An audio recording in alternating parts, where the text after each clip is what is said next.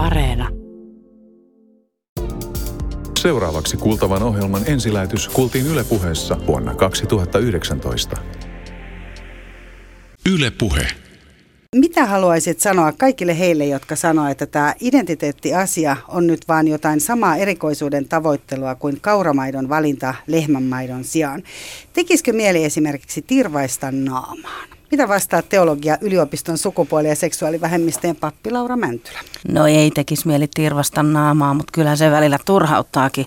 Sanoisin niin, että ne asiat, missä me ollaan itse niin etuoikeutettuja, että ne ei ole meille ongelmia, niin se on luonnollista, että tulee tommosiakin ajatuksia, mutta eihän tässä nyt oikeasti ole kyse mistään muusta kuin siitä, että jokainen vaan saa olla sitä, mitä on. Sukupuoli-identiteetti on myös semmoinen asia, mistä kauhean moni sanoo, että ei halua puhua tai ei uskalla puhua siitä syystä, että ei tiedä millä termeillä puhutaan. Ymmärrätkö sä sitä ollenkaan? Ymmärrän, koska kyllä sitä itsekin joskus miettii, että voi kauheita, käytänkö nyt oikeita termiä ja muuta. Siinä mä toivoisin, että ihmiset löytäisi enemmän rauhaa. Että se termiviidakko on sellainen, että se ekanakin kehittyy koko ajan. Aina löytyy joku uusi termi, joka kuvaa jotain paremmin kuin joku vanha. Tai löytyy uusi termi kuvaamaan asiaa, jota ei ole ennen kuvattu mitenkään. Se ei oikeastaan mun mielestä oleellisinta, että osaa ne termit. Jos nyt ihan pääasiat ymmärtää, että esimerkiksi, että mikä on seksuaali- ja sukupuolivähemmistöjen ero, niin siinäkin ollaan jo pitkällä. Se on, se on nimenomaan totta ja sitäkin me käsitellään tässä, tässä tota, tämänpäiväisessä Kysy mitä vaan ohjelmassa. Mutta mä vielä kysyn sen, että tuntuuko susta, että niiden, siis että niiden terminologian kanssa ollaan tosi tarkkaa nimenomaan siellä sateenkaariyhteisön sisällä vai mistä se, ketkä siitä on niin tosi tarkkoja? No jotkut on tarkempia kuin toiset. Mä luulen, että se, se ajatus siitä syntyy loppujen lopuksi oikeastaan siitä, että jos joku ei kunnioita esimerkiksi sitä, mitä mä oon, hänelle saattaa jäädä mieleen, että kyse on nyt jostain termeistä, vaikka oikeasti on kyse siitä, että saako tulla nähdyksi sellaisena kuin on. Mutta se helposti ehkä sille, joka kuuluu näihin enemmistöihin itse, niin näyttäytyy sellaisena asiana, että kyse olisikin termistä. Näin pitkälle jo päästiin tässä Laura Mäntylän kanssa, kun lähdetään puhumaan muun sukupuolisuudesta, nimenomaan ää, sukupuolia ja, sukupuoli- ja seksuaalivähemmistöistä. Ohjelman nimi on Kysy mitä vaan. Kysymyksiä on teiltä kuuntelijat tulleet. Lämmin kiitos niistä. Mun nimi on Mira Selander. Oikein lämpimästi tervetuloa. Nyt lähdetään yhtä matkaa perkaamaan tätä aihetta. Yes. Yle puheessa. Kysy mitä vaan. Mä otan heti tässä esiin tämän äh, nähdyksi tulemisen ja tämä on tietysti varmaan se ihan niin kuin perimmäinen aihe tässä kaikessa. Eli sä oot muun sukupuolinen siis ja haluat käyttää nimeä Late. Mennään tähänkin myöhemmin, että mistä se on tullut. Mutta onko se nimenomaan se, niin kuin se kaikkein ihmistä rikkovin asia jotenkin se, että mä en saa olla sitä. Mä en, mä en tule niin kuin nähdyksi. Hän mitätöi mut. En mä usko, että se on kaikista rikkovin asia, mitä ihminen voi elämässään kohdata tai muuta, mutta kyllähän se on jokaiselle meistä ihan hirveän tärkeää, että me ekanakin tullaan nähdyksi ja sitten myös, että me tullaan nähdyksi sellaisena kuin me oikeasti ollaan. Ja sitten se on vielä se, että, että joskus voi olla kyse siitä, että kun jatkuvasti tulee vähän väärin nähdyksi, vaikka ne on itse, itsenäisinä asioina tosi pieniä, ja sitten kun se toistuu koko ajan, niin kyllä se jotain nakertaa sisältä. Joku kuvasi sitä hyvin, että, että esimerkiksi se, että tulee nähdyksi väärässä sukupuolessa, niin se on vähän sama kuin juttelisi jonkun kanssa ja, ja se toinen aina välillä läimäsi sua naamaa ja jatkaisi sitten niin kuin ei mitään. Aika järkyttävää. Niin, no siis siinä mielessä, että kun ongelmahan tässä on just se, että kun ihmiset ei yleensä tee sitä pahan tahtoisesti, niin, niin sitten on halu ymmärtää heitä. Että kyllä mä esimerkiksi ymmärrän sen, että miksi niin suuri osa ihmisistä pitää mua naisena ja käyttää musta erilaisia termejä, jotka osoittaa sen, että ne näkee mut naisena. Se on täysin ymmärrettävää, koska me ollaan kasvettu semmoisessa kulttuurissa, jossa on opetettu, että sen näkee päältä päin. Niin mä tiedän, että se ihminen ei tarkoita mulle pahaa, mutta sitten se kuitenkin aiheuttaa mulle sen, että mä en tule nähdyksi sellaisena kuin mä oon. Niin mä joudun aina ratkaisee sen, että no sanonko mä vai enkö mä sano ja kuinka, kuinka kiusallista siitä tulee, jos mä sanon. Kenelle siitä tulee kiusallista? Äh, kerron siis kuulijoille taustana sen, että ää, Late, sä oot nyt naimisissa naisen kanssa. Joo. Oot ollut jo pitemmän aikaa ja oot tosiaan siis tai pappi. rekisteröidyssä tai re, Anteeksi, rekisteröidyssä parisuhteessa ja olet pappi. Joo. Ja tota, sä esimerkiksi oot kertonut sellaisen tapahtuman, että sä oot ollut sun puolisos kanssa matkalla Irlannissa. Ja siinä tuli joku mies, joka, joka kysyi, että oletteko siskoksia. Ja ette korjanneet miestä ja mies rupesi flirttaile, flirttailemaan teille. Joo. Mik, miksi? Miksi? No siis me oltiin jossain pikkutiellä, jossain vuorten välisessä solassa tyyppisesti. Noin Irlannissa niin korkeita vuoria on, mutta kuitenkin siellä ei ketään muita mailla halmeilla. Ja sitten tämä joku eläkeikäinen ihminen, joka kovasti mieheltä näytti, niin hän, hän sitten tuli siihen ikkunasta puhumaan, että mulla oli auto siinä tien sivussa. Mä koin, että se oli jotenkin sellainen turvaton tilanne, että mä, jotenkin mä pelkäsin sitä, että mitä siitä sitten seuraa. Niin valitsin sillä kertaa mieluummin olla sanomatta. Ehkä myös just se, että no, mitä sit, minkälainen jatkokeskustelu siitä sitten tulee ja, ja muuta. Et mä en ole kauhean avoin ihminen, että ei mulla sinänsä ole ongelmia puhua, mutta on se vähän, että kyllä sen kuitenkin itse haluaa valita, että kenelle miten intiimejä asioita jakaa tässä, tässä elämässä. Ja sitten se kiusallisuus, mistä sä sanoit, että kenelle se on kiusallista, niin nehän vaihtelee ne tilanteet.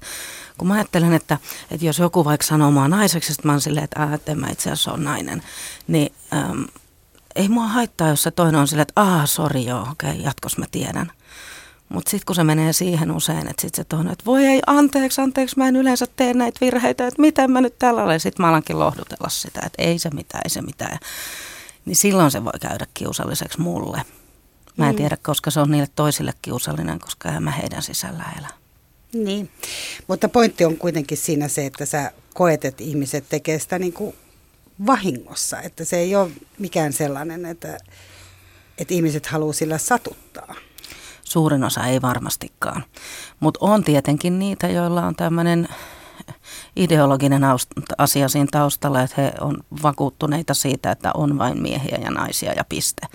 Ja silloin heillä voi olla semmoinen agenda siinä, että he yrittää sitten ajaa sitä asiansa, mutta eihän suurin osa. Suurin osa vaan on ehkä hämmentyneitä, että ai mitä hä. Hmm.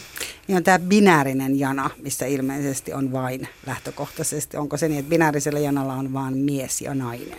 Niin, se binäärinen ajattelu, jo semmoinen kaksijakoinen ajattelu on sitä, että ei ole kuin miehiä ja naisia ja kaikki ovat jompaa kumpaa ja piste.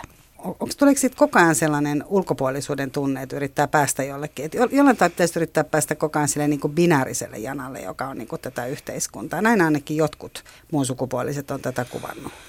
Niin, tai tavallaan tässä yhteiskunnassa on paljon, tässä kulttuurissa on paljon sellaisia rakenteita, jotka antaa ymmärtää, että kaikkien pitäisi kuulua siihen en mä enää koe sillä lailla, että, että mun pitäisi. Ei, mullahan se oli niin vapauttava juttu, mutta mähän olin itse jo joku nelikymppinen suunnilleen, kun mä tiedostin, että mä en olekaan nainen. Niin se on tietysti ihan eri asia kuin se, että jos sä kasvat, vaikka tajuat sen kymmenenvuotiaana tai jotain. No mä menen vielä sinne teidän Iranin reissuun ja kysyn, että kun sä myös mietit sitä, että mitä siitä niin kuin voi seurata, Eli jos ajatellaan, että olisi voinut, että tämä vanhempi herra olisi pyytänyt anteeksi tai sanonut jotain ja näin. Mutta, mutta mitä muuta semmoisessa voi seurata? Paitsi se tosiaan, että tulee se anteeksi tai, tai joku muu. Mutta mut se on, mitä voi pahimmillaan seurata tuollaisesta. Mihin se joudut valmistautumaan, kun sä oot tämmöisessä tilanteessa? No erinäistä aggressiota. Siis tähän enemmän se koskee miehiä se, se aggression vaara. Että jos jos on pariskunta, jotka näyttää miehiltä ja ne tuo ilmi sen, että he on pariskunta, niin heillä on paljon suurempi suoran väkivallan riski. Mutta, mutta kyllä siinä on, luultavasti nyt tämä tämmöinen vanhempi ihminen siinä, niin hän olisi ehkä vaan hämmentynyt. Tai sitten hän olisi ollut vaan, että ai jaa, mahtavaa onnea. Että kyllähän siinä on munkin ennakkoluuloista kyse, mutta kyllä siihen pitää valmistautua siihen, että sehän saattaa sanoa ihan mitä vaan. Tai sitten se, mikä on mulle tietysti tuolta uskonnolliselta kentältä tuttua, niin että siihen tulee joku tämmöinen uskonnollinen viritys mukaan, että, että että helvettiin olette menossa, jos ette muutu tai jotain. Tai sitten se voi olla semmoista hassun hauskaa huumoria myös, että no ette ole vaan kunnon munaa saanut tai muuta, että se, sitä on niin monenlaista. Yle puheessa. Kysy mitä vaan. Joo. tota, minkälainen, Laura, siis se on ollut se sun matkasi, sun oma matkasi. Ja itse asiassa, anteeksi, late, minkälainen se niin. on? Joo, voi sanoa myös Laura, mutta tykkään enemmän latesta. No mun matka on ollut se, että mä muistan sen jo ihan pienenä, että mä oon ollut sellainen, että mä oon sanottanut aina sitä, että mä haluaisin olla poika. että mä leikin poikien kanssa ja, ja, ja, ja leikin niitä leikkejä, mitä nyt yleensä nähtiin siihen aikaan varmaan enemmän poikien leikeiksi. Mä oon kauhean kiitollinen siitä, että mulla on ollut semmoista vanhemmat, että ne ei ole millään lailla jotenkin pakottanut johonkin muottiin. Mutta silloin, kun ei tietenkään 70-luvun puolivälissä, niin ei ole varmasti ollut edes sellaista ajatusta, että voisi olla jotain muuta kuin sitä, miksi on nimetty silloin pienenä, niin, niin sitten mä tavallaan surin sitä, että, että mä oon tyttö ja sitten kaikissa leikeissä mä olin aina Pekka ja, ja jotenkin... Niin tämä oli joskus ihan, ihan pienenä. Ihan pienenä alle joo, joo, joo. Ja sitten mua luultiin pojaksi siihen asti, kunnes murrosikä tuli sitten ja korjasi fyysisiä asioita siihen suuntaan korjas ja korjas, täällä vähän ironinen. Mutta niin kuin, pidettiin poikana usein ja siitä tuli semmoisia tosi noloja tilanteita, myöskin semmoisia häpeä, häpeäkokemuksia. Ja, ja sitten, no sit mä vaan kasvoin semmoisena kuin mä olin, kokien, että en ole ihan niin kuin muut. Ja sitten alkoikin se seksuaali vähemmistöpohdinta, että, että olisinko mä ehkä niin kuin lesboja ja näin. Ja sekin kesti kauan, että mä olin sitten loppujen lopuksi vasta kolmekymppinen, kun mä sen oikeasti sitten oivalsin. Ja, ähm, ja se oli kauhean helpotus, kun sen tajus. Ja sitten, sitten taas niin kuin meni melkein kymmenen vuotta. Conchita Wurst oli Euroviisuissa vuonna 2014 ja, ja mä katsoin häntä, että että mikä toi tyyppi on, että mä en ole koskaan nähnyt ketään noin vetävän näköistä ihmistä. Että et muuten näyttää niin kuin naiselta, mutta sitten sillä on parta ja jotenkin, toi kokonaisuus siis todella vaikuttaa. Ja samaan aikaan mä kävin itse seksuaalineuvoja koulutusta ja siinäkin tutustuttiin sitten sukupuolen moninaisuuteen vielä vähän enemmän kuin mitä olin aiemmin tutustunut. Ja, ja siitä se sitten alkoi jotenkin vahvistua. Että oikeastaan se oli sitten loppujen lopuksi vaan semmoinen pieni oivallus. Mä tajusin, että hei, eihän se ole niin, että kun mulle on sanottu, että sä oot tyttö tai sä oot nainen, että sit se on niin. Mä tajusin, että ei, että eihän mun tarvitse, kun mä en ole koskaan kokenut oikein niin. Niin miksi mun pitäisi itse sulkea itteni semmoiseen vankilaan? Että sitä on mulle tehty koko mun ikäni. Mutta nyt mä niinku vapautan itteni. Ja oikeastaan se, että mä ajattelin, että kun se muun sukupuolisuus on semmoinen kattotermi, niin semmoisen yksioikoisuuden takia mä saatan joskus sanoa, että mä oon muun sukupuolinen, mutta oikeastaan se, mitä mä käytän, niin on vaan se, että mä en ole mies enkä nainen, että mä en määrittele mun sukupuolta. Eli nyt kun täällä Kysy mitä vaan ohjelmassa me kuitenkin jotenkin yritetään määritellä, niin mun sukupuolisuus, niin kuin kerrot, on sitä, että sä voit olla niin kuin mitä sä oot. Tai, tai haluaisit voida olla, mitä sä oot. Eli niin, tai muun sukupuolisuus on sitä, että sä voit olla sekä mies että nainen, sä voit olla semmoinen, että sä kuljet niiden välillä, sä voit olla sukupuoleton tai sä voit olla niinku määrittelemättä, sä voit olla tämmöinen queer, joka on poliittisen. Siinä on tosi Mitä iso. queer, joka on? No se on semmoinen vähän niin kuin poliittisempikin termi, mutta se on vähän just tämmöinen määrittelyjen ulkopuolella. Se voi koskea myös seksuaalivähemmistöpuolta. Että et jotenkin ei alistu näille määritelmille. Yksi, mitä käytetään paljon, on tämmöinen ei-binäärinen, eli just se, että se ilmaisee, että en ole niin kuin jompaa kumpaa. Näitä kahta. Niin, niin jos mies. ajatellaan jompaa kumpaa, niin en ole mies tai nainen. Mm. Mutta se voi olla hyvin, se on monenlainen kirjo. Ja sitten äh, kun on taas transsukupuolisuus, niin ne on sitten ihmisiä, jotka ovat päättäneet jollain tavalla korjata sukupuoltaanko. No ei kaikki transsukupuoliset korjaa sukupuoltaan, mutta transsukupuolinen on ihminen, joka kokee, että hän on sitä toista sukupuolta kuin se, mihin hänet on syntymässä määritelty. Eli transsukupuolinen menee tähän binääriin, eli tavallaan sulla on lapsena opetettu, että sä oot poika, mutta sä ootkin tyttö. Ja monet heistä korjauttaa sukupuolensa, mutta ei kaikki. Mutta transihmiset on sitten se yläkategoria, johon kuuluu nämä transsukupuoliset, sitten kuuluu muun sukupuoliset ja kuuluu sitten, tota, otas nyt tuli kauhean blackout. No joo, mutta kuitenkin transihmisyys on vielä siinä, siinä yläpuolella sitten. Eli siihen kuuluu. Eli transhan tarkoittaa, että on jonkun tuolla puolen. Sis tarkoittaa, että on tällä puolen latinan kielessä. Eli sis-sukupuolinen on ihminen, joka kuuluu sukupuolienemmistöön. Eli on sinut siinä sukupuolessa, mihin on on kerrottu kuuluvan, että mitä on päätetty siitä, miltä sukuelimet näyttää, kun sä oot syntynyt. Eli, sit, eli niin. tavallaan, niin kun puhutaan usein, että on tämmöinen valkoinen hetero ihminen edustaa tätä cis-sukupuolta tosi usein. Enemmistö on ilmeisesti siis cis-sukupuolisia. Joo, se on, joo, mutta heterot, se on, cis-sukupuolinen on sama sukupuolikentässä kuin hetero on seksuaalisuuskentässä. Eli ne enemmistöt. Okei. No nyt se on hyvä, kun sä koko ajan, ää, Late, viet meitä tänne tämä seksuaalisuus- ja sukupuolisuusasia. Eli tavallaan jotenkin tuntuu itseltäkin ja selvästi myös tässä keskustelussa jo heti, sukupuoli ja seksuaalisuus ei ole sama asia, koska jotenkin tuntuu, että, että jos nyt puhutaan melkein mistä vaan, mikä on jotain muuta kuin mies ja nainen. Itse asiassa mä rupesin miettimään, että itse asiassa myös heteroiden kohdalla, että onko tässä koko ajan kysymys, että puhutaan hirveästi seksuaalisuudesta. Sen sijaan, että puhuttaisiin niin sukupuolesta ja siitä niin ihmisyydestä. Että se heti se sekoitetaan jotenkin. Ja sitten tulee tietysti tämä Sodoma ja Gomorra ja raamatulla päähän ja kaikki on ihan sekaisin. Ja miten me nyt tässä ollaan, jos täällä on kaikki... kaikki. Monella ne tuntuu heti menevän sekaisin, kyllä.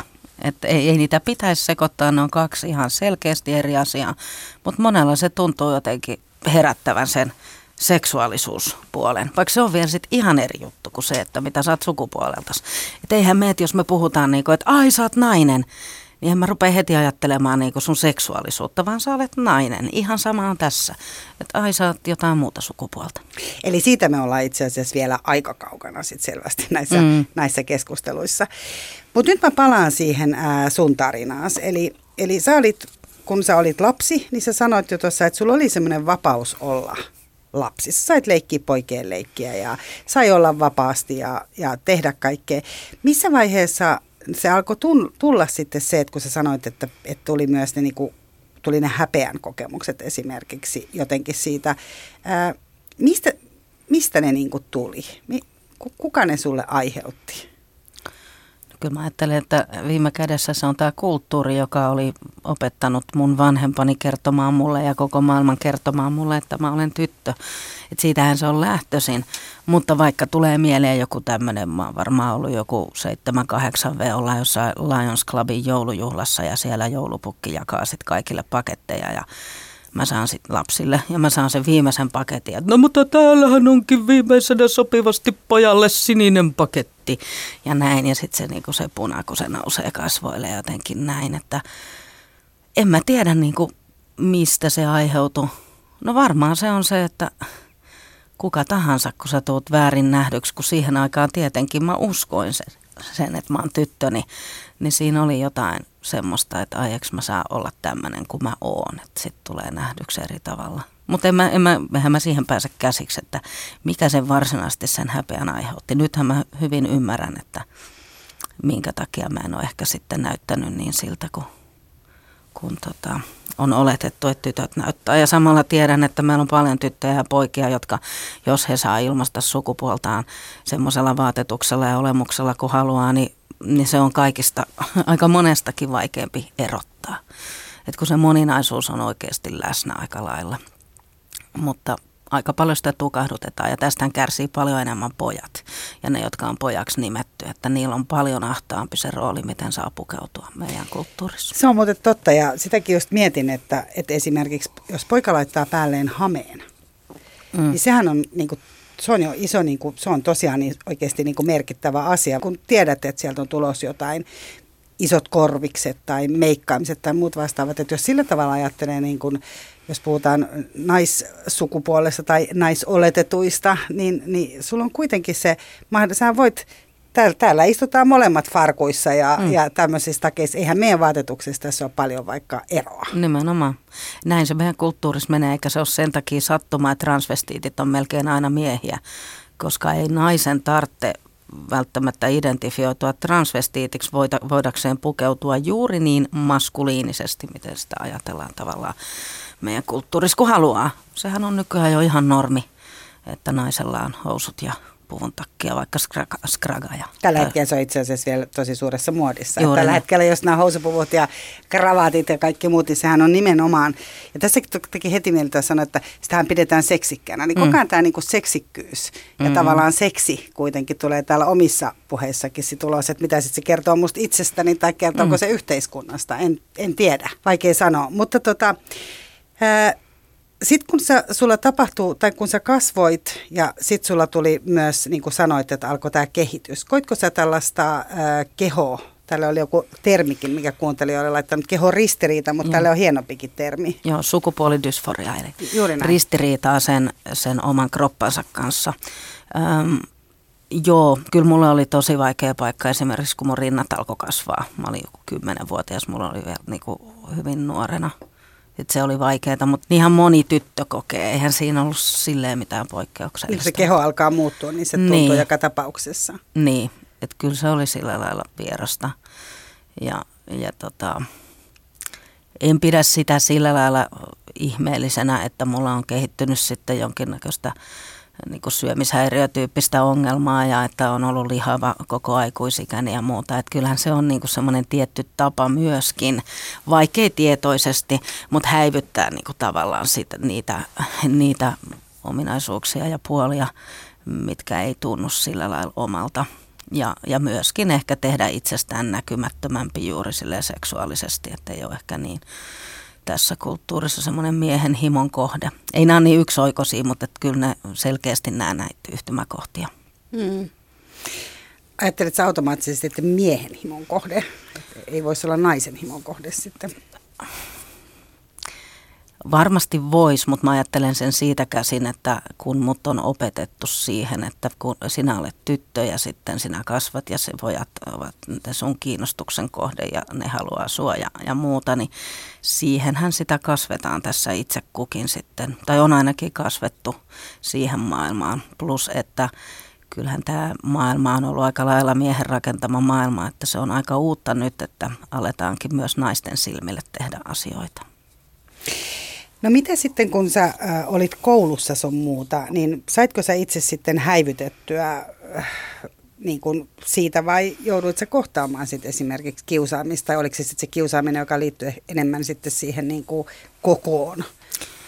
No mua ei onneksi kauheasti kiusattu, se on varmaan sellainen persoonajuttu, että, että mä en ole siitä joutunut hirveästi kärsimään, mutta kyllä esimerkiksi mun vaatetuksesta mä sain kuulla kommentteja, että mä olin vaan tyytyväinen, kun mun äiti teki mulle vaikka housuja vielä joskus yläasteella, milloin olisi pitänyt varmasti pitää jotain trendivaatteita ja muuta, mutta kun mulla se oli vähän semmoista, että mä vaan halusin olla piilossa ja näkymätön, niin sehän sopii oikein hyvin, että mun ei tarvitse mennä vaatekauppaan edes kokeilemaan niitä vaatteita koska siinähän on pakko kohdata itsensä. On tosi ahdistavaa. Niin, että sulla oli niinku, tavallaan, oliko sulla sitten edes, kehen sä, sait, niinku, kehen sä pystyit samaistumaan? Oli niinku, tavallaan, että sulla ei ollut mitään Charlin enkeleitä tai ei ollut toisaalta mitään niinku Miami Vicein tyyppejä tai mitään muuta. Niinku, tavallaan, mm. mikäs, mistä sä hait sen sun oman niinku, representaatios? No eipä sitä kauheasti siihen aikaan oikeasti ollut. Ei sitä osannut edes kaivata, mutta nykyään mä tajuan sen merkityksen, että miten tärkeää on, että meillä on moninaisia esimerkkejä julkisuudessa. Että oikeastaan mä koen, että mä aloin saada niitä vasta sit siinä lähempänä 30, että tuli joku L-word, L-koodi ähm, sarja, jossa oli sitten erilaisia naisia, jotka oli toistensa kanssa suhteissa ja, ja muuta, että semmoinen lesboskene sarja. Mutta en mä sieltä nuoruudesta kyllä muista kauheasti semmoisia, että et ehkä se, voihan se olla mahdollista, että sen takia musta tuli hyvin nuorena Euroviisufani, koska siellä on niinku hyvin vahvasti Niin se on läsnä se kirjo. Niin, että on monenlaisia ihmisiä ja muuta. Niin ja siihen aikaan urheilumaailmakin on varmaan ollut aika semmoinen äh, rajoitteinen. Ehkä voisi ajatella, että jos ajattelee niin kuin naisen kannalta, niin olisiko se sitten ollut vähän vapaampi, en tiedä. Mut, Niin, no ainakin urheilumaailmassa, niissä lajeissa ainakin missä mä olin, niin kaikki pukeutui samalla lailla. Että siinä ei ollut semmoisia sukupuolijaotteluja, että, että siinä mielessä se oli ainakin missä, missä helpompi. lajeissa sä olit? Anne? No mulla oli koris ja pingis. Oletko pelannut pingistä ihan niin kuin kilpaa? Joo, olen. Wow. Olitko hyvä? No Suomessa on helppo olla ainakin siellä parhaiden joukossa, se on niin pieni laji. Mutta en, mä, en ole ollut koskaan mikään paras. Yle puheessa. Kysy mitä vaan. Ja tänään puhutaan siis muun sukupuolisuudesta ja vieraana on siis teologia yliopiston sukupuoli- ja seksuaalivähemmistöjen pappi Laura Mäntylä, jo- jonka kanssa käytämme nimiä Late, koska käytät sitä mieluummin. Mun nimi on Mira Selander, että oikein lämpimästi tervetuloa seuraan, ketkä tulevat vasta nyt. Tota, Sitten kun sä olit nuori, niin oliko sulla ketään, kenen kanssa pystyit puhumaan näistä asioista? Kenen kanssa kävit tällaisia pohdintoja? Sanoit, että kun sä menit sovituskoppiin, ei mielellään edes tullut mentyä sovituskoppiin, eli sä et edes halunnut nähdä itseäsi peilistä ilmeisesti. En, siis mulla on vaatteiden ostaminen ollut aina ihan hirveä, se on pakon edessä. Nykyään mulla on rakas ystävä, jonka kanssa käydään shoppailemassa. Eilenkin puolessa tunnissa saatiin vaikka kuinka vaatetta, mutta hän on pelastanut mut. Mutta eihän mulla oikein ollut, mistä mä olisin edes puhunut. Että tavallaan, että se oli, se oli just sitä niitä heittoja, että ää, mä haluaisin olla poika. Mutta mitä siihen voi joku äitikin sanoa sitten? Eihän siihen voi mitään sanoa. Että ai jaa. niin, niin, ähm, Mutta sitä ei ainakaan tukahdutettu millään tavalla. Oliko se kuitenkin no semmoinen, että jos se nyt sanoo siinä niin kuin pöydän kattamisen ohessa, niin se on ihan fine? No en mä ainakaan muista, että se taisi erikseen mitenkään tukahdutettu, mutta se vaan oli fakta, joka oli olemassa. Näinhän se, näinhän se silloin oli, että ei ollut mitään vaihtoehtoa. Mutta eikö sulla tullut sitten mitään masennusta, ahdistusta, itsensä satuttamista? No sä puhuit tästä syömishäiriöstä, että se on tietysti ehkä jossain määrin semmoinen niin turrutus. Niin, mä luulen, että se on enemmänkin se sitten. Ja sitten mä vaan jotenkin kasvoin siihen, että mä kasvoin ehkä jotenkin typerälläkin tavalla halveksimaan kaikkea sitä, mikä oli, että tytöt meikkaa ja puhuu pojista ja muuta. Että se ei vaan sitten ollut mun maailmaa, että mä jotenkin lähdin niistä keskusteluista tai sitten mä aina sanoin jotain vähän, on varmaan ollut aika inhottavakin kavereille, että sanon jotain halventavaa tai muuta. En, en tiedä, mutta se ei vaan ollut mun maailmaa. Siihen se sitten kääntyi vaan, että mä mietin, että jos mä olisin lesbo, että se selittäisi niin paljon. Mutta jotenkin siinä oli sitten, siinä oli sitten kaikki nämä, mitä tuli uskonnon puolelta, että, että ne, ne paineet, ne normit, mitkä sieltä annettiin ja näin. Että ei ollut kyse siitä, että mä olisin lähtenyt vähän kokeilemaan. Mä en myöskään tuntenut ketään lesboa tai muuta. Että mä kasvoin semmoisessa todella, todella hetero ja siis normatiivisessa kulttuurissa. Eli semmoisessa, jossa on aivan selvää, että kaikki on sitä sukupuolta – miltä näyttää ja, ja kaikki on kiinnostunut siitä NS-vastakkaisesta sukupuolesta, niin, niin en mä oikein tiedä, siis ei siitä tullut mitään semmoista, että miksi mun pitäisi edes mistään puhua. Mä vaan koin, että mä oon jotenkin erilainen sit siinä suhteessa ja ehkä mä ajattelin, että se herää sitten myöhemmin tai sitten se, mitä nuorelle helposti tapahtuu, niin, niin, niin se on vaan, että no mä en vaan ole niin kiinnostava, mä en vaan ole niin semmoinen vetävä, että ne on noin toiset. Ja sitten mä opin tavallaan erilaiset tavat, että millä, millä tulla nähdyksi. Eli? No ehkä se oli enemmän sitten jotenkin semmoinen, että mä sitten, musta tuli semmoinen hauskuuttaja, että mä heitin läppää ja, tai sitten jotenkin opiskeli ja, ja halusi niin kuin tietää sitä enemmän ja teki päteä ehkä semmoisella osa-alueella, kun ei se, siinä, siinä ulkonäössä ja, ja, ja sitten näillä suhdemarkkinoilla kokenut pärjäävänsä sä edelleen haluat hauskuutta, eli sä tykkäät stand-up-komiikasta mm. ja, ja oot sitä mieltä, että se on yksi tapa, minkä kanssa voi näitä asioita käsitellä. Koet sä, että se on semmoinen niin suoja edelleen tavallaan, että jos mä itse nauran näille asioille tai jos mä itse heitän näistä juttuja, niin sit mä ei päästä lyömään. No mulla on ollut nuorempana se, mutta tavallaan nykyään siis mä en ole tehnyt stand-upia ihan hirveän paljon, koska mä en saa aikaiseksi mitenkään lähteä siihen jo porukkaan ja näin. Vielä. Niin, mä en myöskään tykkää kovin monesta stand-up-koomikosta, mitä mä oon niinku kuullut ja näin, koska mä nimenomaan en tykkää siitä, että naureskellaan niille, joita nyt vähän niinku muutenkin lyödään mun mielestä siinä ei ole mitään hauskaa, että joku vaikka naureskelee omille läskeilleen tai muuta, että, että se on tavallaan semmoista, se on just sitä semmoista helppoa huumoria, jolla niin kuin mukamas peitetään jotain semmoista, mikä ehkä voi olla kipeätäkin. Että mä ajattelen, että pitää aina nauraa niin kuin hierarkiassa ylöspäin. Semmoista feminististä stand-upia, semmoisesta mä tykkään ja semmoiseen itsekin pyrin. Mutta se on tosi vaikeaa, koska me ollaan kaikki aina jossain suhteessa oikeutettuja ja ne pitäisi olla herkkänä niille jutuille. Yle puheessa. Kysy mitä vaan. Miikku kysyy, että millä tavoin henkilökohtaiset kokemuksesi syntymäsukupuolestasi ovat vaikuttaneet kokemukseesi omasta kehostasi ja sukupuolestasi? Onko tähän vielä lisää, mitä ollaan tähän mennessä käyty läpi? Eli... Kun hän sanoo syntymäsukupuoli, hän varmaan tarkoittaa sitä sukupuolta, mikä on määritelty syntyessä. Nimenomaan. Tällähän ei kuulija ei siis tiedä, kuka tulee. Joo, Eli on joo. vaan muun sukupuolinen on se otsikko. Joo, mutta mikä se on se kysymys, kun me Et millä tavoin ne on henkilökohtaiset kokemukset ää, syntymäsukupuolestaan vaikuttaneet kokemukseesi omasta kehostasi ja sukupuolestasi? No on se ihan selvää, että se vaikuttaa, koska sen jokainen haluaa kuulua joukkoon. Jos puhutaan lapsista ja nuorista, niin mikä on isompi tarve kuin se, että, että hei, mä oon osa tätä porukkaa ja, ja, ja aika pitkälti myös, että mä oon niin kuin muut, vaikka voi löytyä se oma juttu, jossa, että kyllähän jotkut haluaa olla silleen hyvinkin omaperäisiä ja muuta, mutta kyllä mä olisin halunnut ehdottomasti olla silleen niin kuin kaikki muutkin. Että totta kai se on vaikuttanut kaikkeen. Et nyt tässä on vaan just se, että mä oon itse 45-vuotias ja mä oon elänyt siinä ajassa, jossa ei vaan ollut mitään vaihtoehtoa. Että se on, se on niin kuin, se vaan se maailma oli se, että mä olen tyttö ja siinä, siinä sitten ollaan ja näin. Ja sitten mä voin vaan surra sen suruni, että voi harmi. Ehkä se myös kehitti musta semmoisen niin aika nuorena jo aika feministin, että... Ähm, että mä aloin olla herkkä ja tarkka siitä, että ei voi mennä niin, että sen mukaan, mitä sukupuolta ihminen on, niin silloin eri mahdollisuudet. Et, et siitä mä oon ollut ihan pienestä asti hyvin tarkka.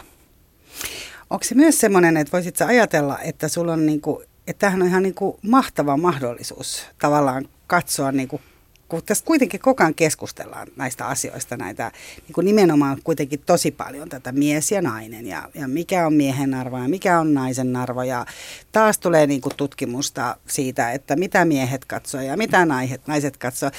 Voiko tämä olla niin kuin myös rikkaus, että hittolainen, mähän katson tätä kaikkea täältä ulkopuolelta ihan niin kuin, mun ei tarvi lähteä mihinkään tuohon. Siis tämä on tosi monessa suhteessa rikkaus. Että mä sanon, että, että että kun mä olin niin vanha jo, kun mä tajusin tämän sukupuolijutun, niin siitä on seurannut pelkästään myönteisiä asioita, jos nyt jätetään pois nämä kiusalliset tilanteet, jos joutuu miettimään, että, että korjaako sen oletus sukupuolen. Mutta ää, se just, että no aikanakin, mikä tuli jo paljon sen seksuaalivähemmistöjutun takia, mutta se on vielä vahvistunut sitten, kun kuuluu sukupuolivähemmistöönkin, niin on jotenkin vapaa näistä tämmöisistä voiko mies olla naisen ystävä? Ja siis tämmöistä, niin kuin, että se on mulle ihan jotenkin hämärää puhetta, että no miksi ei.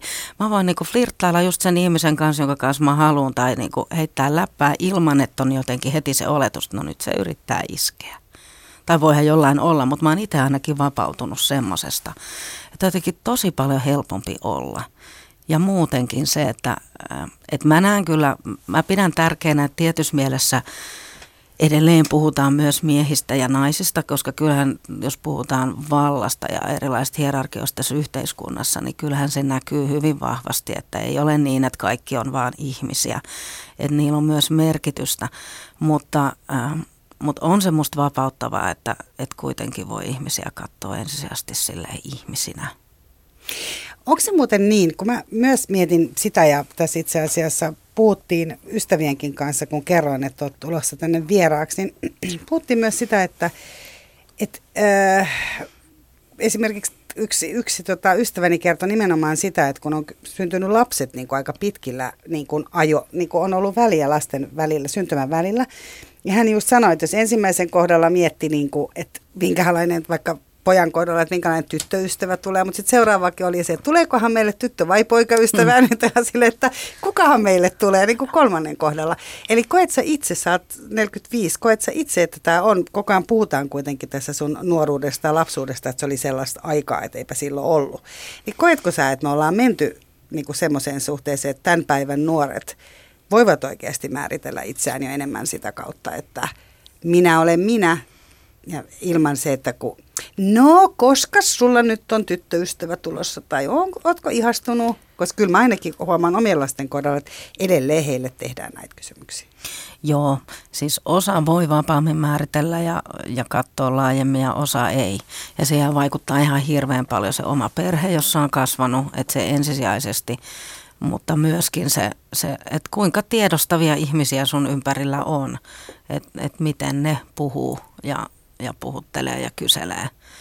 Että kyllä se on surullista, kun mä oon tosiaan niiden Helsingin yliopistolaisten pappi, niin, niin mitä sielläkin kuulee niiltä parikymppisiltä nuorilta, että miten surullisia tarinoita kaapista ulos tulosta, että miten vanhemmat voi tuomita ja muuta, vaikka ei välttämättä edes ole mitään semmoista uskonnollista taustaa. että kun enemmän se on alkanut mennä siihen, että uskonto on sit siinä motivaattorina, jos, jos on jotenkin tuomitseva ikävä kyllä. Tai siis onko se niinku perustelu, tarkoitatko sitä? Niin, että... niin, no, niin, perustelu, kun koetaan, että Jumala sen nyt on vain näin säätänyt. on semmoista raamatun tulkintaa vaikka opetettu tai jos on muusta uskonnosta kyse, että se nousee sieltä, mutta että on myöskin ihan uskonnottomia vanhempia tai, tai muita läheisiä, jotka tuomitsevat. En mä, mä en ole koskaan kohdannut ketään seksuaali- tai sukupuolivähemmistöön kuuluvaa ihmistä, jonka lähipiirissä jos ainakin yksi ihminen, joka jotenkin tuomitsee. Et ei, ei me vielä eletä missään onnellassa, mutta onhan sille onneksi ihan eri tavalla tilaa. Et jos mä vaikka juttelen kollegojen kanssa, jotka tekee rippikoulutyötä 14-15-vuotiaiden kanssa, niin se on ihana kuulla, miten se moninaisuus on läsnä, että siellä on melkein järjestää joka leirillä vähintään yksi, joka kertoo olevansa homo tai kertoo olevansa transihminen tai muuta, että, että musta se on upeaa, että se kertoo siitä, että, että sille on jo tilaa.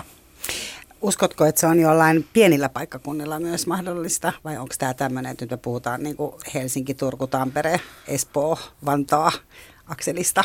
Joo, kyllä se on vaikeampaa, että mitä pienempi paikkakunta, mutta, mutta ei mahdotonta. Kyllä kuulen myös, myös niistä. Ja paljon on semmoista halua ymmärtää ja oppia lisää sitten niillä, jotka tekee töitä niiden nuorten kanssa. Että se musta tuntuu tosi hyvältä. Yle puheessa. Kysy mitä vaan. Kun sä tosiaan teet tätä työtä yliopistolla ja olet siellä pappina, niin onko se nimenomaan tästä tuli jo esiin, että varmaan on paljon nuoria, jotka eivät uskonnon takia ehkä niin paljon tuu sinne sun pakeille, vaan nimenomaan sydäntään tyhjentää. Kerro vähän, sä tietysti voi avata sen enempää, mutta kerro vähän, että mi, niin kuin, miten nämä nuoret voi, koska ne on kuitenkin, niin kuin, jos lukee täältä juttuja, niin ei se nyt tosiaan kauhean positiiviselta ja hyvältä vaikuta, että olisi helppo elää muuna kuin naisena tai miehenä. Niin, jos puhutaan, puhutaanko nyt nimenomaan näistä... Puhutaan sukupuoli-identiteetistä nimenomaan.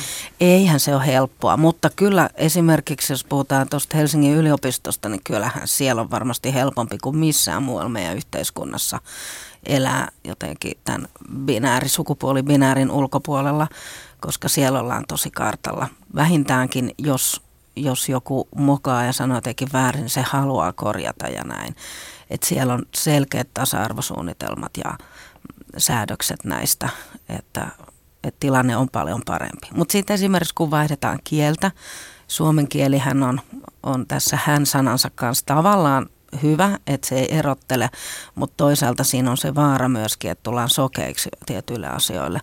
Ja sitten kuitenkin siellä akateemisessa yhteisössä sitten puhutaan paljon englantia esimerkiksi, niin, niin sitten tullaan niihin kysymyksiin, että no mitä sitten sanotaan, että jos ei sanota he tai she tai muuta, niin ollaanko semmoiseen valmiita ja tavallaan pitää tulla kaapista ulos eri tavalla ja muuta. Tai sitten se, että ei ollenkaan edes tiedosteta, että opettaja, opetushenkilökunta ei välttämättä tiedosta näitä sukupuoliasioita.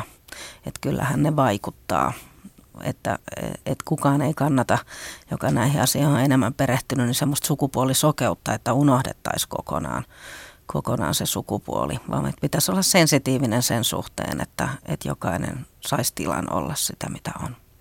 Tänä päivänä tietysti ajattelee myös sitä, että on tullut ehkä enemmän nimenomaan sitä representaatiota. Että on esimerkiksi artisteja, vaikka Chanel Monet tai vastaavat, niin he on tulleet tosi näkyvästi myös nimenomaan sen oman sukupuoli-identiteettinsä kanssa. Että he ei halua määritellä sitä, että onhan se myös tosi rohkaisevaa.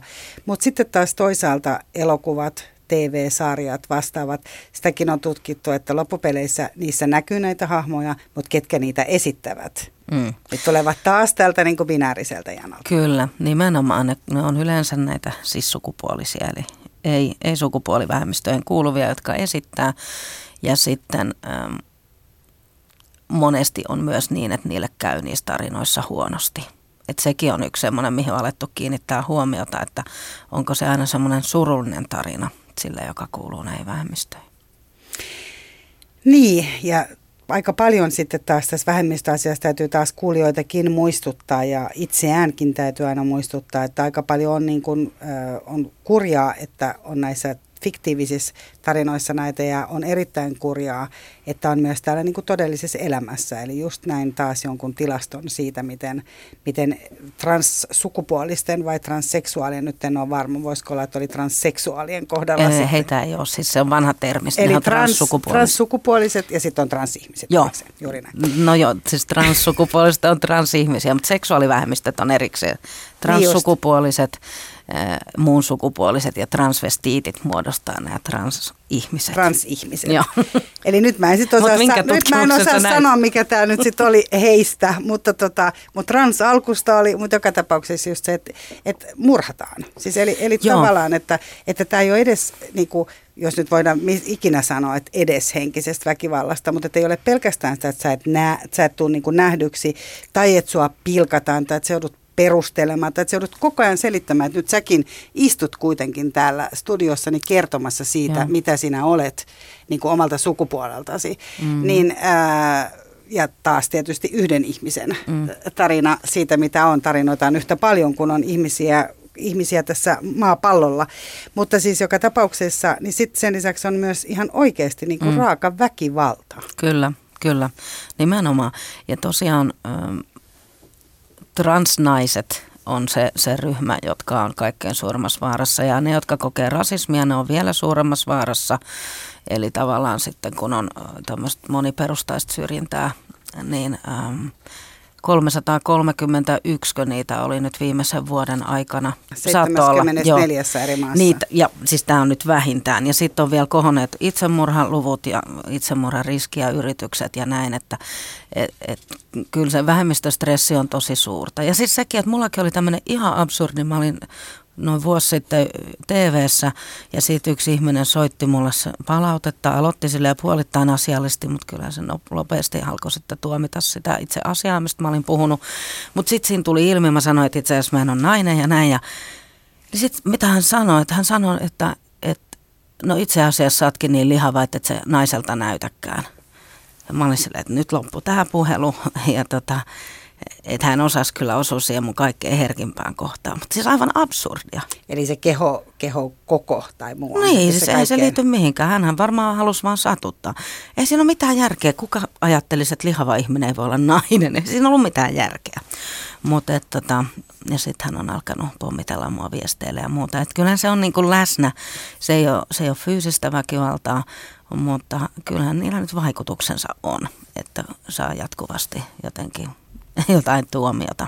Sä oot kuitenkin pitänyt sen uskonnon mukana, koska kyllähän tämä on varmasti se, mi- mi- minkä kanssa joudut varmasti niin kuin kamppailemaan myös sen takia, että vaikka sun Jumalasi hyväksyisi sut minkälaisena, niin on monta sellaista, jotka on sitä mieltä, että teidän yhteinen Jumalanne ei hyväksy.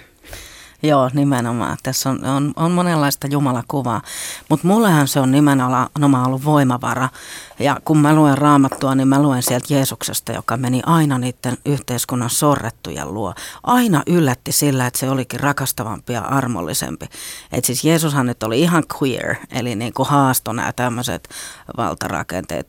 Sano paljon, että te olette kuulleet kerrottavan, mutta minä sanon teille. Eli tulkitsi uudelleen niitä vanhoja perinteitä. Ja kyllähän se nyt niin on, että jos puhutaan, puhutaan uskonnosta, niin hyvässä ja pahassa tämmöinen uskonnollinen instituutio ja vielä tämmöinen valtauskonto, niin kuin meidän yhteiskunnassa on, luterilainen kirkko, niin se on hyvässä ja pahassa semmoinen perinteiden säilyttäjä. Se säilyttää niitä hyviä perinteitä, niitä rituaaleja, jotka auttaa meitä tämmöisissä elämän ja kuoleman ääritilanteissa, mutta sitten se säilyttää myöskin sitä pahaa, huonoa taakkaa. Ja tämä on nyt se meidän tämän ajan juttu. Tämä, että, että tiede on, on löytänyt onneksi ihmisen seksuaalisuudesta ja sukupuolesta sellaisia asioita, mitä ei ole aiemmin ymmärretty. Ja ihmisillä on helpompi olla, mutta, mutta uskontoon ikävä kyllä usein kuuluu paljon sitä, että, että se vieras pelottaa ja sitten löydetään niitä perusteluja perusteluja, joilla voidaan sitten tuomita se. Ja se on musta tosi surullista, koska mulle nimenomaan se on aina ollut se voimavara.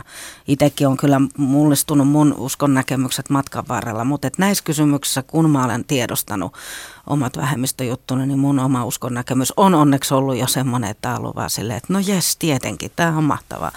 Jumalahan loi, loi ihmisen Raamatun mukaan se on suomennettu mieheksi ja naiseksi, mutta alkukielessä siinä puhutaan mieheydestä ja naiseudesta ja se on se koko kirja luotu meihin. Yle puheessa. Kysy mitä vaan. No Late, kirkko on laittanut mielenkiintoisen kysymyspattariston ja välttämättä en kaikki eri kysy, mutta kirkko kysyy muun muassa tällaisen kysymyksen kuin, että... Sanoit, että kirkko kysyy. Ei kun kirkko, mutta mä pysy, pysyttelin näissä alkuliittoilla. Kirkko kysyy, että uskotko genderfluidismiin? No Mutta nyt sä joudut kyllä selittää, mikä on genderfluidismi, no koska mä etsin sitä vastausta enkä löytänyt. Joo, no siis mä oon huono näissä termeissä kanssa, mutta se on siis semmoista, että liikutaan sukupuolten välillä. Että se on fluid, on tämmöinen niinku juokseva. Eli että se sukupuoli on tämmöinen niinku liikkuva. Että se voisi muuttua. Tarkoittaako se sitä, että se voisi niinku vähän muuttua tässä? Joo, ja siis minähän uskon ja seksologian kentällä uskotaan seksuaalisuudesta, että ihmisen seksuaalisuuskin on muuttuva. Että kun ennen ajateltiin, että, että sä ehkä ensin ajattelet olevas hetero, mutta sit sä tuut kaapista ja tiedostat ja sit sä olet sitä loppuikäis. Mutta tämä voi muuttua, se ihmisen seksuaalisuus. Samoin ihmisen sukupuoli voi olla sellainen.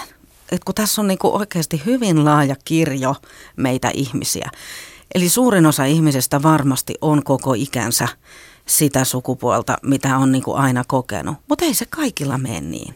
Eli jos tämä nyt on tämmöinen uskotko vai etkö usko, niin mä ajattelen, että se ei ole mikään uskon asia, vaan meillä on ihmisiä, jotka kertoo, että he ovat gender fluid.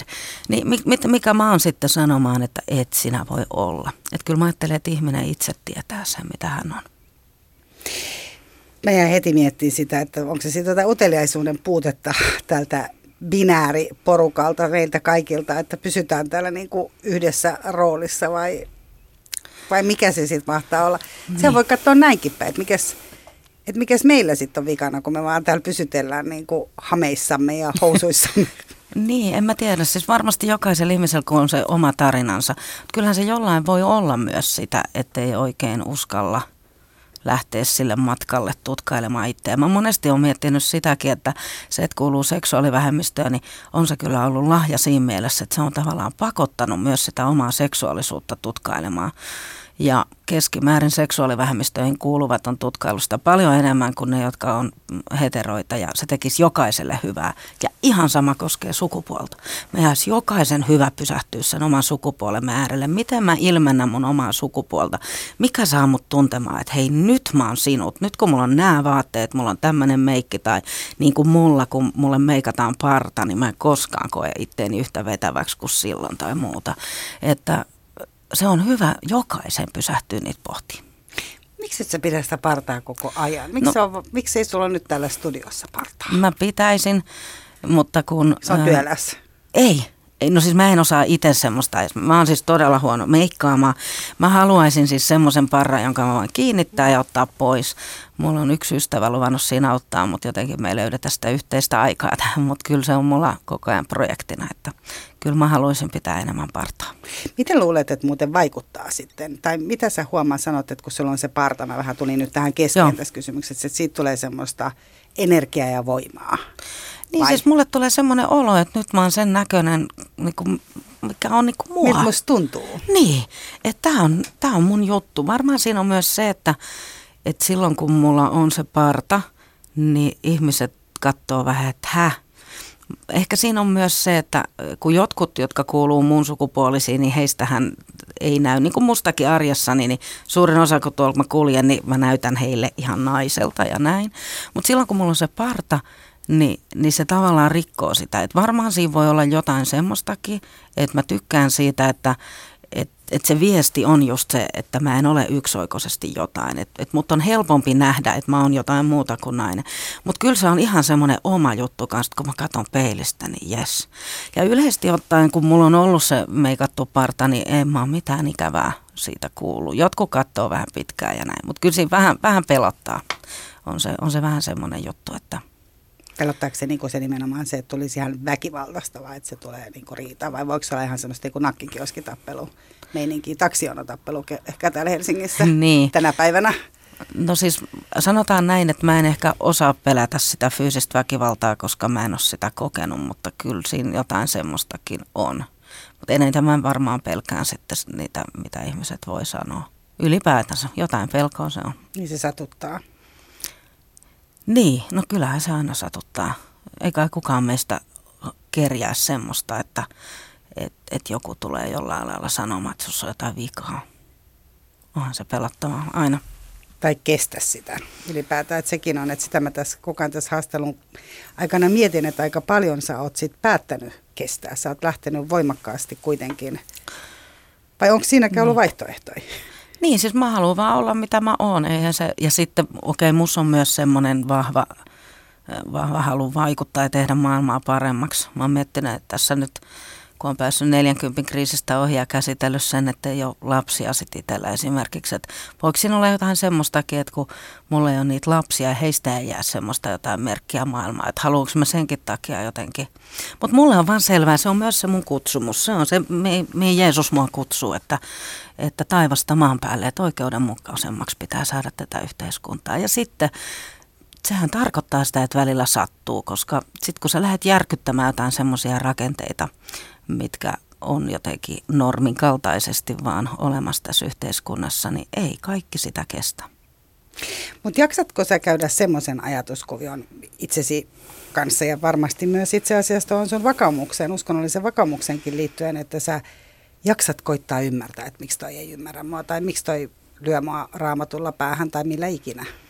Joo, siis mun ei ole vaikea asettua siihen, että mä, että mä ymmärrän, koska mä oon itse nuorena ollut todella semmoinen yksioikoinen ja tuomitseva ja mulla on ollut vastaukset kaikkien muiden elämää. Ja mä tiedän, että mä en silloin tarkoittanut pahaa. Ni, niin kyllä mun on se helppo sillä tasolla ymmärtää. Ei se musta silti ole oikein. Ja kyllä mä haluan siihen yrittää vaikuttaa ihan jo ihmisten itsensäkin takia, kun mä mietin sitä, että no, niistä moni on varmaan aika ahdistunut ja peloissaan, että mitä tässä maailmassa oikein tapahtuu. Ja mä haluaisin jotenkin auttaa heitä löytämään rauhan, että ei ole mitään hätää, että aina mennään parempaan suuntaan, kuin ihan useampi voi kokea, että saa olla mitä on. Yle puheessa. Kysy mitä vaan. Elli kysyy, äh, ootas, ei kun ei ollutkaan Elli, vaan äh, Utelias Maarit kysyy, että mitkä on ne lomakkeet kautta paikat, missä sä esimerkiksi joudut aina miettimään, minkä ruksin laitat? Ja käytkö esimerkiksi miesten vai naisten vessassa? Joo, onhan niitä lomakkeita ja rukseja, mutta mulla tosiaan, kun mä oon siellä yliopistoyhteisössä ja sitten mä oon tämmöisissä erinäisissä järjestökuvioissa, aika paljon on onneksi jo sellaisia tiedostavia tahoja, jossa, että siellä on vaihtoehtona mies, nainen, muu, en halua kertoa, tai että et se tuntuu aina hyvältä. Mutta esimerkiksi aina kun hankkii lentoliput, no niin, se on sitten otettava missis tai miss tai näin. Että miksei siellä voisi olla se MX, mikä on sitten taas se se, se kolmas. Et mä oon miettinyt, että pitäisikö mun väitöskirja tehdä sen takia, että mä voisin valita sen doctor, joka on sitten se ainoa, Sitten sitä voi käyttää aina. Niin. Mutta vessoista niin mä käyn... Eikö naist... se nytkin voi käyttää, anteeksi ennen kuin niin. jatkaa, niin eikö se nytkin voi käyttää sun ammattinimikettä? Eikö se voi laittaa... No ei niissä lentolipuissa ja niin näissä ole laittaa. mitään semmoisia vaihtoehtoja. Nämä tämmöiset liput, mitä, tai jotkut junaliput ja muut, niin niissä ne, ne tulee vastaan siis ulkomailla. Mm. En ymmärrä yhtään, miksi se on jotenkin Tärkeää. tapana. Niin, ja tärkeää. Mutta onhan näitä jotain lomakkeita, joo. Ja sitten tosiaan tämä vessajuttu, niin mä itse käyn naisten vessassa, tai sitten mä käyn invavessassa, mutta ähm, mä käyn sen takia, että äh, eihän siitä sanomista sitten tuu ainakaan, niin joo. Oli, jatkokysymys olikin, että jos menet miesten vessaan, niin sanomistako tulee? No siinä on se vaara. Että ai mitä se tää vaan miesten vessa ja näin. Et koska sen takia miltä mä näytän, niin. Et mä oon käynyt miesten vessassa elämässäni niin kuin tietoisesti aikuisena vain kerran ja se oli yliopistolla jossain bileissä aikoinaan, kun mulla oli joku mies naamari päällä. Niin sitten, että nyt mennään miesten vessaan ja näin. Mutta... No miltä se tuntui? No sehän oli vaan mahtavaa. Ei siinä, siis mä itse toivoisin, että kaikille olisi yhteiset vessat. Mä en itse kärsi tästä vessa-asiasta sillä lailla, mutta mä tapaan paljon ihmisiä, jotka kärsii. Et se on tavallaan joka kerta muistutus siitä, että ai niin, meillä on tämä tämmöinen jako. Ei meillä kotonakaan ole sille erillisiä vessoja, että vieraille olisi niin kuin, että no niin, naisvieraat tonne, miesvieraat tonne. Että että jos jotain jakoja tehdään, niin voisi olla sitten se, että istumavessa ja seisomavessa ja näin. Mutta Mut mä käyn vähän tähän vessaan, että jos sä pääset, niinku, tai voit mennä miesten puolelle, niin onko se niinku nimenomaan se, että sä voit valita, että saako olla miesten tai naisten vessassa, jos nyt on kaksi vaihtoehtoa. Et periaatteessa tämän kaiken perusteella sehän ei ole sulle se merkittävämpi vessa periaatteessa se miesten vessa. Ei, eihän se mulle ole, kun mä en ole transmies. Niin tota, mm, että, että heillä transsukupuolisilla se, se kysymys on paljon isompi, koska voi olla, että muu maailma näkee sut just sen toisen vessan käyttäjänä, mutta sä itse että, että se on se, se toinen, niin, niin siinä voi tulla vaikeita tilanteita. Mulle se ei ole sinänsä mikään kysymys, että äh, mä toivoisin vaan, että että ne olisi kaikki kaikille, koska kyllä se vahvistaa sitä samaa näkemystä. Mutta samalla laillahan voithan säkin mennä siihen NS-miesten vessaan. Että, ja meenkin niin, välillä. Niin, että se, että mä luulen, että mä menen siinä aika paljon siihen samaan, mutta, mutta häiritsee ylipäätänsä tämä tämmöinen keinotekoinen kaksijakoisuus. Ja myös mä häiritsee ne merkit, että siellä on usein niin kuin, että ai tämä on tämä mekkovessa, tämä on tämä housuvessa. Että kyllä siitä vähän tulee semmoinen, että mä menen tuohon housuvessa ja mä tiedän itse asiassa ihan eh, siis sukupuolisia naisia, jotka menee periaatteessa, että mä käytän housuja, niin mä menen housuvessa. Mä teen sitä, mitä mä haluan. Niin. Tuota, uskotko, että onkohan tämä muuten helpompaa muuten se, että naiset menee niihin vessoihin, mihin ne haluavat. Että mä mm. luulen, että mies ei kyllä kovin helposti tule siihen naisten vessaan. En ainakaan tämmöistä huomannut, jos taas puhumme tästä kahdesta sukupuolesta. Kyllä, varmaankin on näin. Meillä on nyt Late tosi vähän enää aikaa, mutta mun on ihan pakko kysyä tähän vielä, että mitä mieltä sä oot näistä nuorten sukupuolten korjausleikkauksista ja muista? Sä kuitenkin teet töitä nuorten kanssa ja näistä käydään koko ajan keskustelua. No joo, siis tämä nyt ei suoraan liity tähän muun sukupuolisuusjuttuun. Jotkut muun sukupuoliset puoliset korjauttaa kehoaan, mutta, mutta suurin osa ei tämä enemmän transsukupuolisuusasiaa. Mutta siis ensinnäkin sanon sen, että tämä mistä keskustellaan, niin usein perustuu aivan väärin olettamuksiin. Todellisuudessahan meillä tällä hetkellä ajetaan sitä, että nuorille voisi vois niinku keskeyttää tämän ää, murrosian etenemisen. Ei ole kyse mistään kirurgisista toimenpiteistä, että nehän onkin aikuisille vasta. Että, mutta siitä, ettei ne tulisi ne muutokset, koska sitten se on vaikeampi lähteä niitä korjaamaan sen jälkeen. Eli me voidaan, voidaan viivästyttää sitä murrosikää. Sitä mä kannatan. Kyllä yleensä ihminen jo tietää siinä murrosian koittaessa, mitä sukupuolta hän on. Ja mun mielestä pitäisi olla, ihmisoikeuksiin kuuluu se, että pitää saada jo silloin todeta se, että mä en halua niitä muutoksia koska se ei ole mitään peruuttamatonta. Eli mä en kannata peruuttamatonta kirurgiaa. En myöskään syntyville lapsille, jotka syntyy intersukupuolisena, että niistä väkisin yritetään muokata jotain muuta. Että meidän pitää muuttaa tätä kulttuuria niin, että se on sallivampi kaiken suhteen, että se mitä meillä on housuissa ei määritä meitä ja, ja että siellä voi olla monenlaisia asioita. Että me ei tarvitse sen takia, että joku tulisi kiusatuksi tehdä jotain peruuttamattomia juttuja, jotka voi vaikuttaa esimerkiksi seksuaaliseen nautintoon tai moneen muuhunkin asiaan koko loppuelämän ajan. Kuule suuri ja lämmin kiitos Late Mäntylä, että jaksoit vastata ja kerroit ja avasit meille tätä maailmaa. Oli ilo, kiitos. että olit vieraana. Ja lämmin kiitos hei kuuntelijat. Muistakaa laittaa kysymyksiä Yle Puheen sivuilta. Kysy mitä vaan. Mira Selander sanoo kiitos ja moi ja ensi viikolla taas tavataan. Yle Puheessa. Kysy mitä vaan. Tämän ohjelman ensilähetys kuultiin Yle Puheessa vuonna 2019.